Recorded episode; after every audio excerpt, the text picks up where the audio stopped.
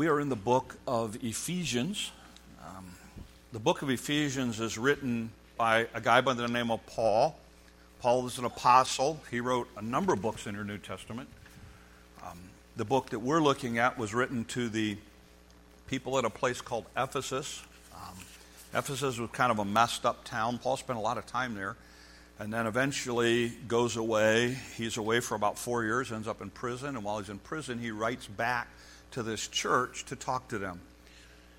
Um, when the people at Ephesus became Christians, prior to that, they were in a, a city that was uh, basically associated and, and, had a strong influence of witchcraft, um, the cultic kind of, of religions. And so a number of these people had that in their background when they came to know Jesus Christ as their Savior. And so, what Paul does is he writes the book of Ephesians. The first part of the book of Ephesians, he wants them to understand what happened when they became Christians. And so, we've been talking about that. Um, chapter 1, Paul talks about what happens in, in this thing called salvation when you put your faith and trust in Jesus Christ. And he deals with the aspect of God, Jesus, and the Holy Spirit. And he says a couple of things about God. He says, God blessed you. Uh, when you became a Christian, God chose you, God adopted you. He talks about what Jesus did, and he talks about the idea that Jesus um, forgave you, uh, he redeemed you, um, he showers his grace upon you. Then he talks about what the Holy Spirit does. The Holy Spirit helps you to understand the truths of the Word of God, and the Holy Spirit does something they call seals you. He makes you his own, his own property, and lives within you. And then we got last week to chapter 2, and in chapter 2, Paul reminds them of what they were like before they became Christians. And Paul said, Before you became a Christian, you were dead in your trespasses and sin. There's nothing you could do to, to bring life out of your, uh, that would be pleasing to God. But he said, When God saved you, and he gives us three things in, the beginning of chapter 2, he says, God, uh, when, when God saved you, one of the things that uh, he did is he made you alive to God. And he raised you up and he seated you in the heavenly places. And so we talked about the idea that in the mind of God, in the eyes of God, we are already seated with Christ in heavenly places and all that that means for us. Now, this morning we're going to look at, at, at three verses, but two of the verses are very, very familiar to, to some of you who have been around Christianity for a while. But we're going to look at them in context of what we've been talking about. Because Paul is going to continue on in chapter 2, and he's going to be talking about this issue of salvation. And he wants us to have a really good foundation of what happens when we put our faith and trust in Jesus Christ. So, with that in mind, we're going to Ephesians chapter 2. We're going to be starting in verse 8. And here's what it says Ephesians 2 8. For it is by grace you have been saved through faith. It is not from yourselves, it is a gift of God, not of works, so that no one can boast. And this is the verse we don't, we're going to spend actually a lot of time on today, but we tend to blow off. For we are God's handiwork, created in Christ Jesus to do good works, which God prepared in advance for us to do. So let's just walk through it verse, word by word, phrase by phrase, make sure we don't have any misunderstanding. He says, For it is by grace. Grace is unmerited favor. Grace is getting something that you really don't deserve. Um, it is the idea. We're in a culture which likes fair. When it comes to God, you don't want fair, right? You don't want fair because fair would not have, when Jesus is dying on the cross and the thief cries out, um, wanting to be saved, fair would never have saved the thief. Fair would have condemned the thief. You don't want fair because in, in chapter 2, verse 1, he says, You're dead in trespasses and sin. You deserve to be separated from God. You don't want fair. You want grace. We all want grace. You know, um, you know, when, when, when, and it's been a while, so I'm trying to go from memory here. When an officer pulls me over for speeding, okay, I want grace. Okay? Believe me, I don't want fair. I don't want him to say, okay, thank you, officer, for being fair. I'm like, officer, you know, I, you know, you come up with all kinds of excuses, you know. Um, he's doing his job. I mean, you know, she's doing her job, you know. You get pulled over. You want, you want grace, right? And Paul says, look, when it comes to your salvation, it is by grace. And notice what he says you have been saved. This isn't something that, that is a process that you work towards. It is something that's already happened, like we talked about last week. Paul says, when you became a Christian, God made you alive. He rose you up. He rose you as uh, you were raised in Him, and you're seated in the heavenly places. Those were all past things, things that happened in the past that God did. And, and Paul says, look, it is by grace you have been saved. And then he adds on this that through faith. That's the process. That, that, that's how we come to know Christ. He said it is through faith. Faith involves a couple of things. It, it involves this idea of knowledge, understanding that Jesus died on the cross for you, understanding that you're a sinner in need of a Savior. Um, there's this, this mental knowledge that you have to have. And then there's this aspect of it where you have to agree with it. Okay? Um, for, for instance, you know, you have to agree to the fact that, you know, if you want to sit here and say, you know, well, I'm not a sinner, I don't need God, I, uh, okay, first of all, all I got to do is ask your spouse or anybody who knows you, and we can settle really quickly whether or not you're a sinner in need of a Savior, all right? Um, but it, so there's this, there's this assent to it, okay? But here's what's important, okay? And this is, this is where you need to understand this issue of faith.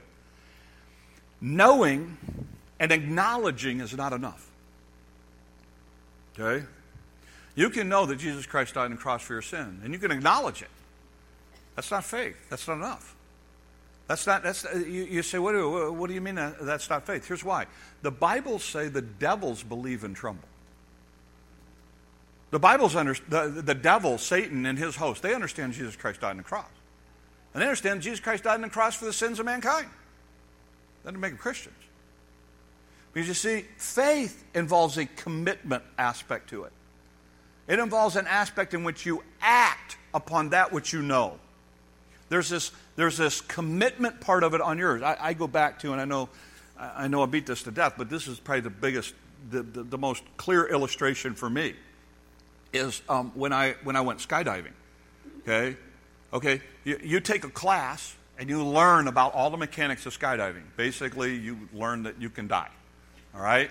That you are trying to defeat the laws of gravity. All right? Um, that you are jumping out of a perfectly good airplane depending on nothing but nylon and string. Um, that's, that's what you learn. You learn all the things that can go wrong. You, you learn what to do and what not to do. You know, they teach you what to do if the first chute doesn't work, and then the second chute, and the third chute. And they teach all that stuff. And you can know about all of that. And then what happens is you get in a plane and you go up into the air. And then at some point, you have to commit.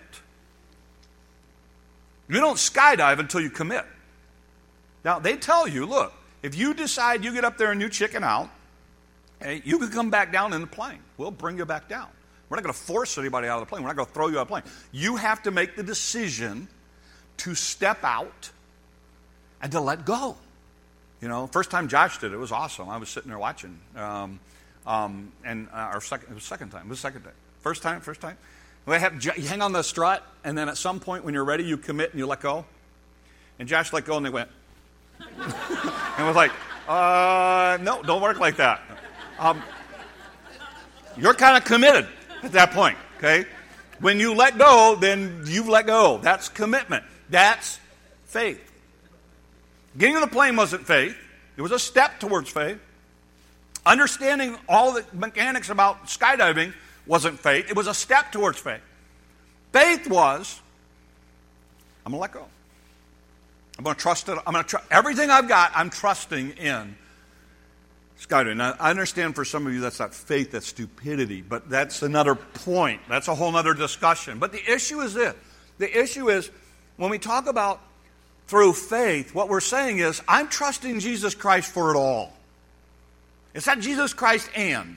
That's what Aaron and Lori with the Papatar had to deal with. Is that in, in, in, that, in that Papatar, in the, in, the, in the Papua New Guinea culture, what they often did is they wanted to add more religion to whatever religion they had. That way they kind of covered all the bases. So, you know, they, they, they just kept adding stuff. And, and the biggest issue Aaron and Lori have is going into the tribe, explain to them, it is about faith and trust in Jesus Christ alone and nothing else. And what Paul says here is, you have been saved by grace, something God offered you. You were dead in your trespasses sins. God decided to offer this to you. because He blessed you and adopted you and, and chose you through faith, and that not of yourselves. There's nothing you can do for yourself about this. There's no way that you can do this on your own um, to get yourself to heaven. And he says, it is a gift of God, just like we talked about. It's a gift. All you do is accept it. You don't do anything for a gift. You know, um, you know, it's not like uh, it's not. You know, I don't. I don't give my. I mean, sometimes you do. I give my wife something in order to get something. Um, that's not the way it works with God. Okay, you know, I'm like, you know, here's flowers. Can I go to the Harley shop? No. Um, you know, it's that. It's it's that that, that idea that God freely, out of His grace, out of His love, because He has blessed you, offers you this incredible gift of salvation. There's nothing you can do to earn it. There's no way you can please Him more. He just offers it as a gift. And He says, not of works. And nothing you can do for it. Because if you could earn it, then you're going to brag about it. And God has it set up so there's, there's, there's no pride in heaven. There's no, you know, you know, I got here because I, you know, I preached or whatever else. Um, it's the idea that no one can boast about it. And then he talks about verse 10, which we don't talk about a lot, and I really want to talk about today. And here's what he says For we are God's handiwork. Literally, when, the, when Paul wrote this, the idea is we are God's poem, we are God's masterpiece. Created in Christ Jesus. There's a word again, in Christ. Why? To do good works, which God prepared in advance for us to do. In other words, the idea is God is, when you put your faith and trust in Jesus Christ, through faith, because of His grace, what happens is God starts writing a poem of your life. God starts creating this masterpiece of your life. And the purpose of that masterpiece, that purpose of that poem, the purpose of that handiwork, and in fact, it's fascinating. When you do a word study on this, this word actually goes all the way back to creation in Genesis. It's literally the idea of just as God created the heavens and the earth, and He created all those things in Genesis chapters 1 through 3. In the same way, when you put your faith and trust in Jesus Christ, God starts creating a masterpiece with your life. That's what He's saying. And everything that God brings into your life and everything that God allows is part of Him creating this incredible masterpiece that we call your life.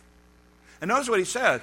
He says, You're created to do good works. The idea is that as people step back and look at your life, they see Christ. And they start to see God at work in your life, doing all of these things that they don't understand, but they know that it's God at work doing them. And God said, that's a, that's the plan. We talked about this in, in, in, chapter 1, where he says, God chose you. God, God, before creation, before you ever thought of, God already had a plan for your life. And God says, I'm going to take your life now and I want to make this incredible masterpiece out of it for the world to see, so the world can see me in your life. And he's writing to these people at Ephesus. He says, That's what God's doing right now with you. That's what God, that's the purpose of, of what God has orchestrated in your life. So with that in mind, a couple of, a couple of two takeaways for today. Um, here's the first takeaway. The first takeaway is this. You have to make sure that you personally have a faith in Jesus Christ alone, period. Now, I, I want to be explicitly clear here, okay? And I don't want to be misunderstood, but I want to be explicitly clear here. What we're talking about here is putting everything, all of your trust, in the finished work of Jesus Christ. We're talking about coming to a place in your life where I, I, go back to something in the 60s. In the 60s, D.J. Kennedy did a thing called Evangelism Explosion. And, and, there was a lot of stuff that came out of the 60s. This was one of the good things. Um, but one of the things that happened is they were, they were trying to teach people how to share Christ with other people. And, and, and in, this, in this whole program there, there's a question, I think is the best question to ask when you're talking about this. And here's the question it goes simply like this If you were to die today and you stood before God, and God were to look at you and say, Why should I let you into heaven? What is your answer?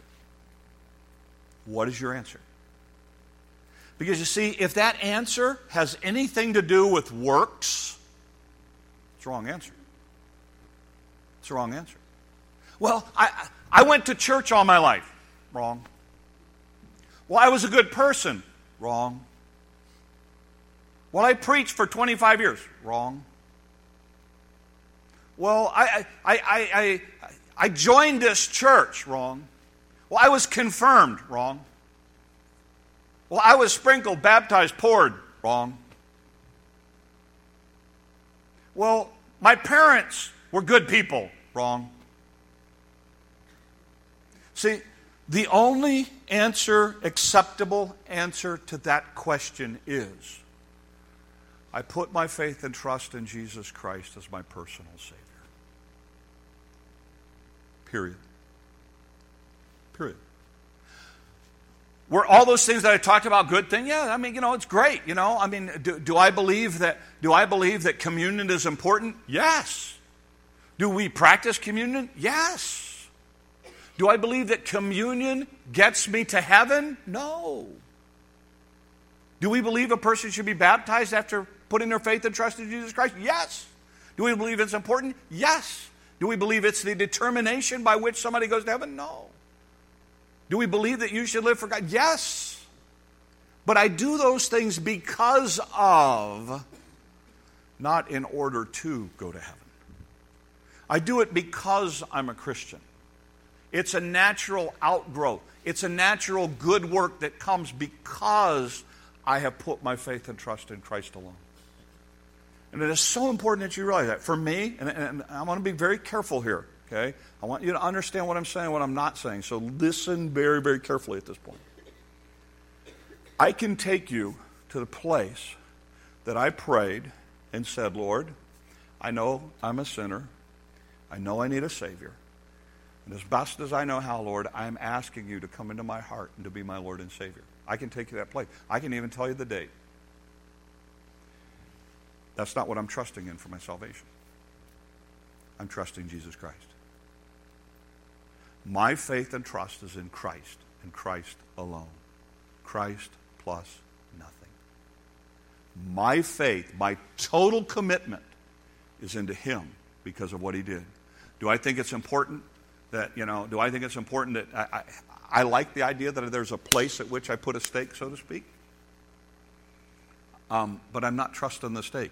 It, it's written in the front of my Bible, one of my Bibles at home, my date and everything else. If I lose the Bible, I haven't lost my salvation. Okay? Because I'm trusting Christ. And if God were to look at me today, and this was my last day here, and say, Jim, why should I let you in heaven? I'm going to say, because you said that whosoever shall call upon the name of the Lord shall be saved. And I'm trusting you for my salvation. There's only one reason you let me into heaven. It's because of what Jesus Christ did on the cross, and I'm banking everything on that. That's it. You know, I'm not going to bring up the fact that I was a preacher. I'm not going to bring up the fact that, you know, I tried to do good. I'm not going to bring up the fact that I was baptized to communion, gave money, did this, went to church. None of that. It's about Jesus Christ and Jesus Christ alone. For by grace are you saved through faith that not of yourselves, it's a gift of God. Not of works, lest anyone should boast. That's the most important question to make sure you've settled. And I challenge people. You don't it, look. It doesn't need to be anything fancy.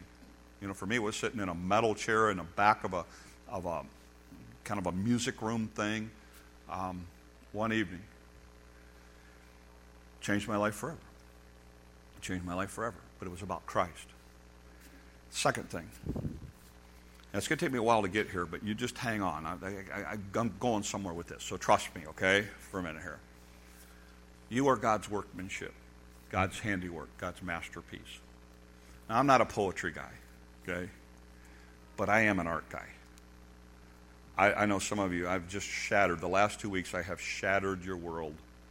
First of all, you find out, you don't know if you can listen to me anymore because I don't like country music, okay? You know, some of you go, I don't know if I can listen to a pastor. I mean, I don't, I don't even know the guy's American. Um, you know, I mean, okay, I'm going to shatter your world even more now. Okay, I'm an art guy. I love art. I love art, all kinds of art. Okay. Um, by, by, the way, I, I, Okay, this doesn't fit. This is like the most insane rabbit trail I've ever gone down in a long time. Last week, remember I was talking about resting in my easy chair? Vicki Colbaum caught me after service, her and Kevin, we started talking, she goes, Hey, I got a solution for your chair. Do what I did. I said, What'd you do? She said, Kevin had this chair. She described it. She's like, I wanted to get rid of it. She said, So one day he went to work. I moved out in the driveway, put lighter fluid on it, set it on fire. said he came home, and Kevin goes, Yeah, I came home, my chair's smoking in the driveway. And then he's like, I guess I had to get another one. Um, and I'm like, Okay, Vicki, a great story. But anyway, I, I'm not suggesting that wives, okay? But anyway. Uh, I'm an art guy, okay? I love art. When I was in college, I worked in, a, I worked in an art museum. One of my jobs was I was a guard. So I would go around and I would, I'd be the guy dressed up in the suit and I'd walk around and say, Excuse me, you're a little close. You need to step back from that, please. Thank you. Um, you know, um, uh, excuse me, can you handle your children because they're getting a little too close? I mean, we had paintings. We had a Rembrandt, had a couple of Rubens. We had some expensive paintings in there. Later, I started working for the art gallery in the basement, and my job was to help the guy who did uh, frame restorations. When a painting would come in and we wanted a different frame, we would, he would be the wood carver who would actually carve it to match the frame if we needed to make it bigger or smaller. Um, I'd be the guy that would gesso it and gild it and stain it and all those kinds of things. Then I got into stained glass, where when glass windows would come in, I would help repair them. And so that's, that's my background, okay? Um, so I, I, really do have this whole side of me that really loves art and, and appreciates art. Um, here's one of my favorite paintings. Um, throw this one up. This is a Honthorst. This is by a Dutch guy. Um, this is actually called, uh, it's the Holy Family of the Carpenter Shop. Um, the person working with a piece of wood is Joseph, and then that's Mary, and Jesus the one holding the light. One of the reasons I appreciate this painting, one of the reasons I like this Honthorst so much is because um, first of all, as a Dutch painter um, in the 1600s, he was, he was known for his ability to use light. Um, and, and he's actually, he actually mastered it. I mean, he's well known for this, what really, in his style of painting, this became very, very important, was his use of light. Um, the religious connotations of this thing are incredible. It's one of the reasons. That I, a reproduction of this hangs in my office. Okay, a reprint of this hangs in my office here. But um, in this Han um, a couple of things because you have Jesus um, trying to please his Father. So there's that religious idea. Secondly, you have Jesus as the light of the world bringing light to a dark place. The third, you have Mary helping Jesus so that he doesn't burn himself with the light, which is an incredible concept.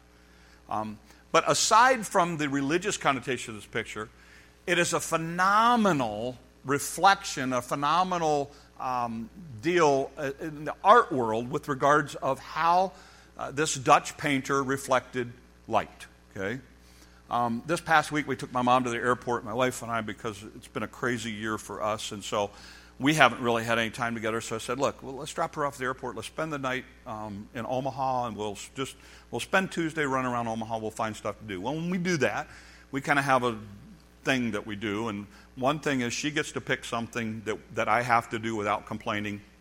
And I don't fulfill that very often, but I, I, do it. And then I get to pick something that we get to do, and she has to do it without complaining. That's, that's how we do it. That's our little thing. And she picked bobbing um, in Omaha, which I tried to explain it in Sunday school. Basically, it's walking across the John Kerry Bridge, standing with one foot in Iowa, one foot in Nebraska, taking a picture, and saying that you were bobbing in Omaha, which I think is insane because if you're going to have to walk across a bridge, there should be an ice cream shop at the end, and then you could turn around and walk back to another ice cream shop at the other end of it. But anyway, she wanted to do that. We did it. Um, I got my little 0.9K sticker that we bobbed in, in Omaha. I chose to go to the Joslyn, um, Joslyn Art Museum.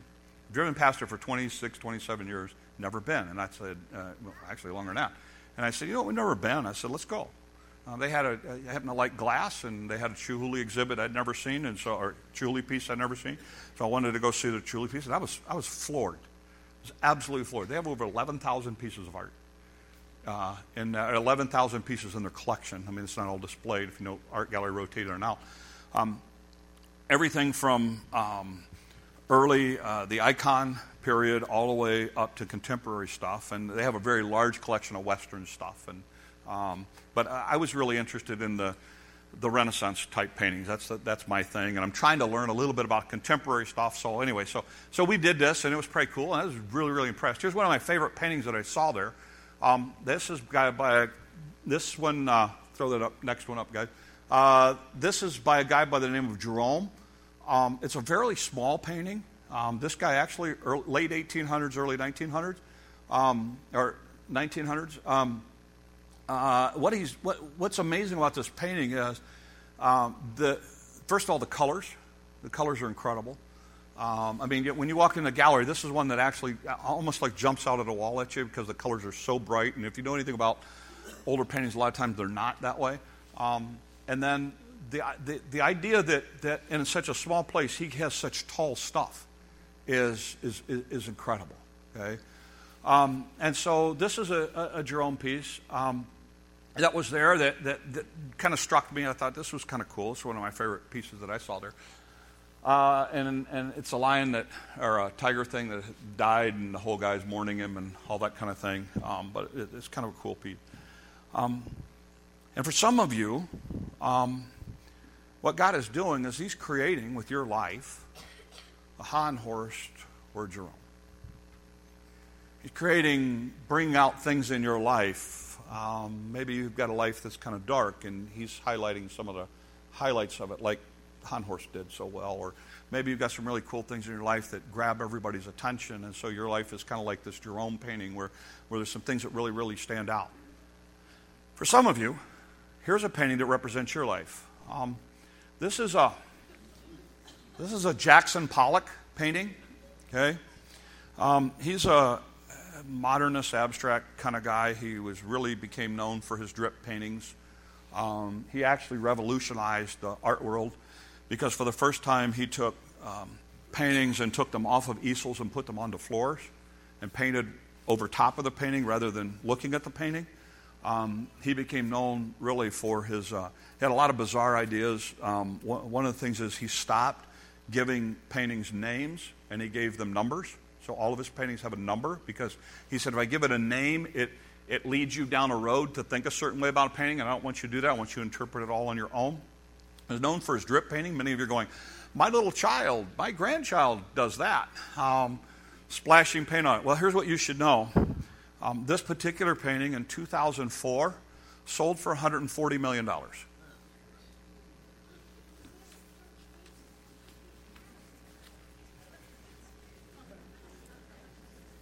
Some of you are going, I'm going to be an artist. Um, now, here's what you need to understand there are people who saw value and beauty in this.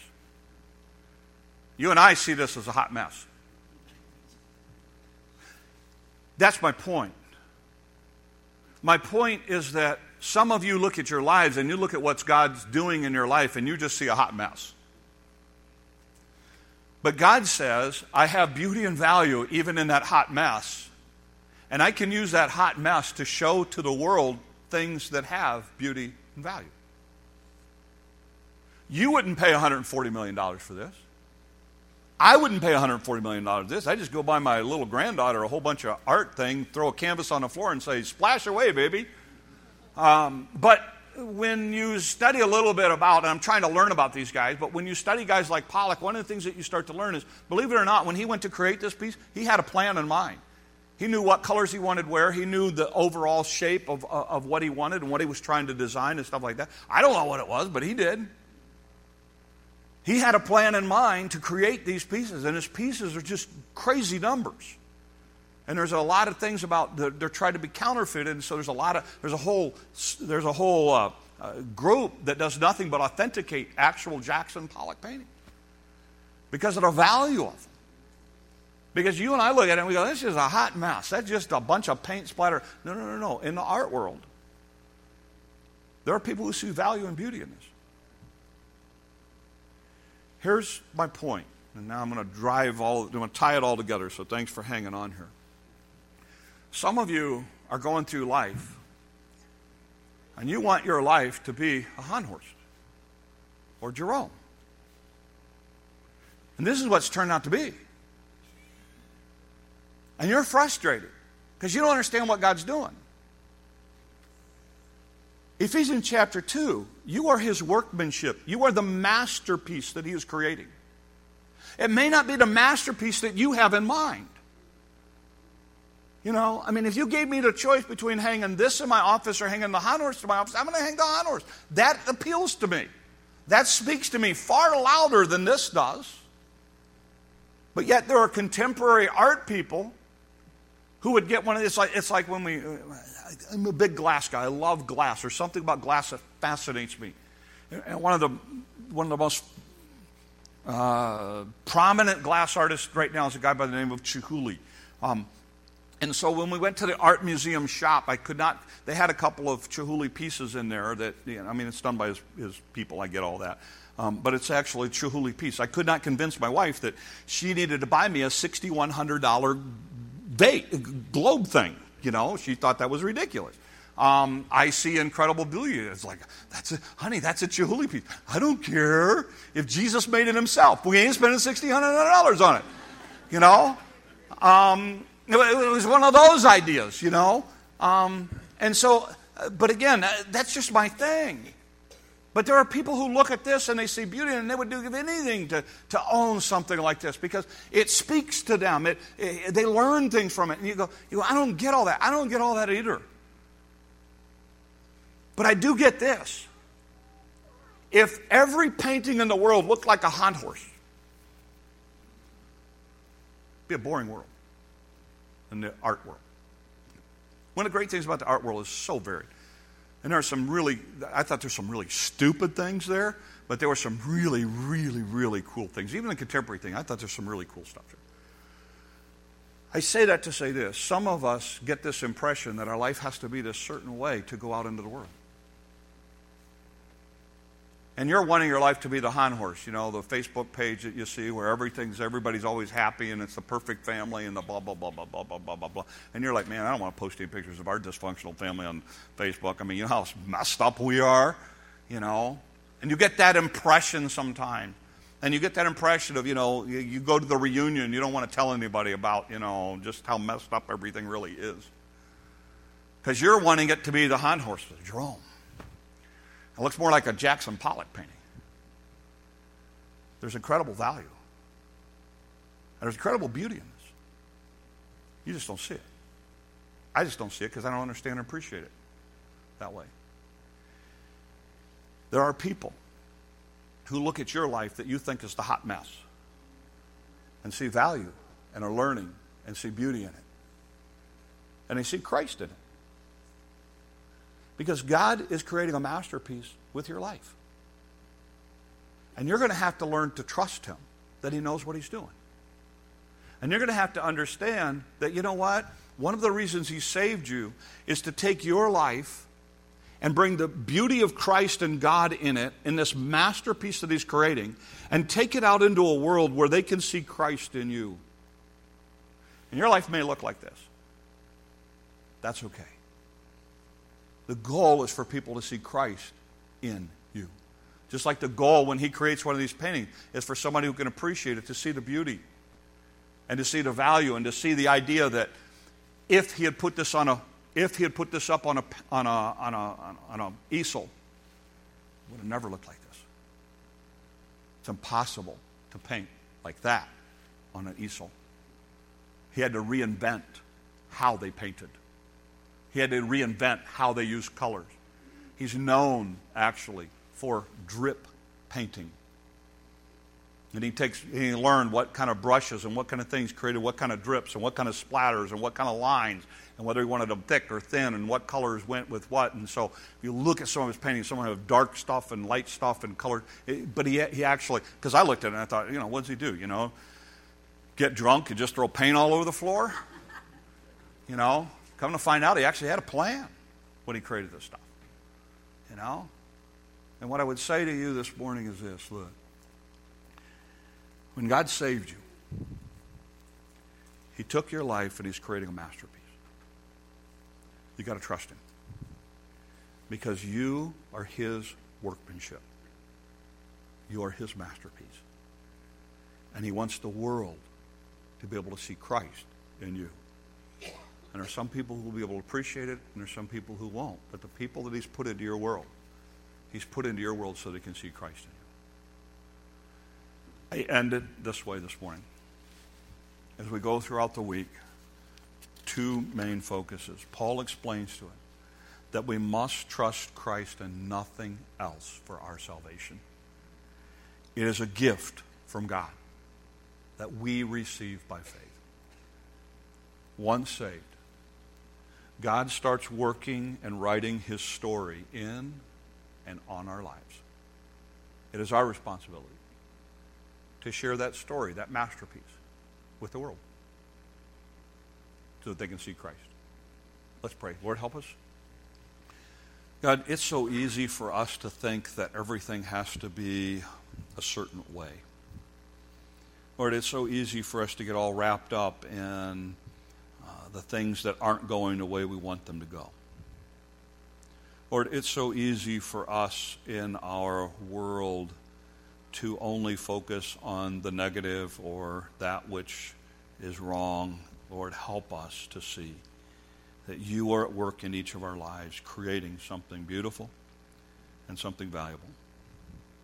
Lord, for those who have, made, have never trusted you as Savior, Lord, they're trusting something else. Lord, open their eyes, open their hearts.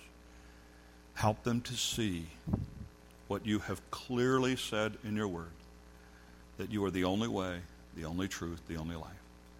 There is no way to God but through you. Use us. And may people see Christ in us this week. These things we ask in your name.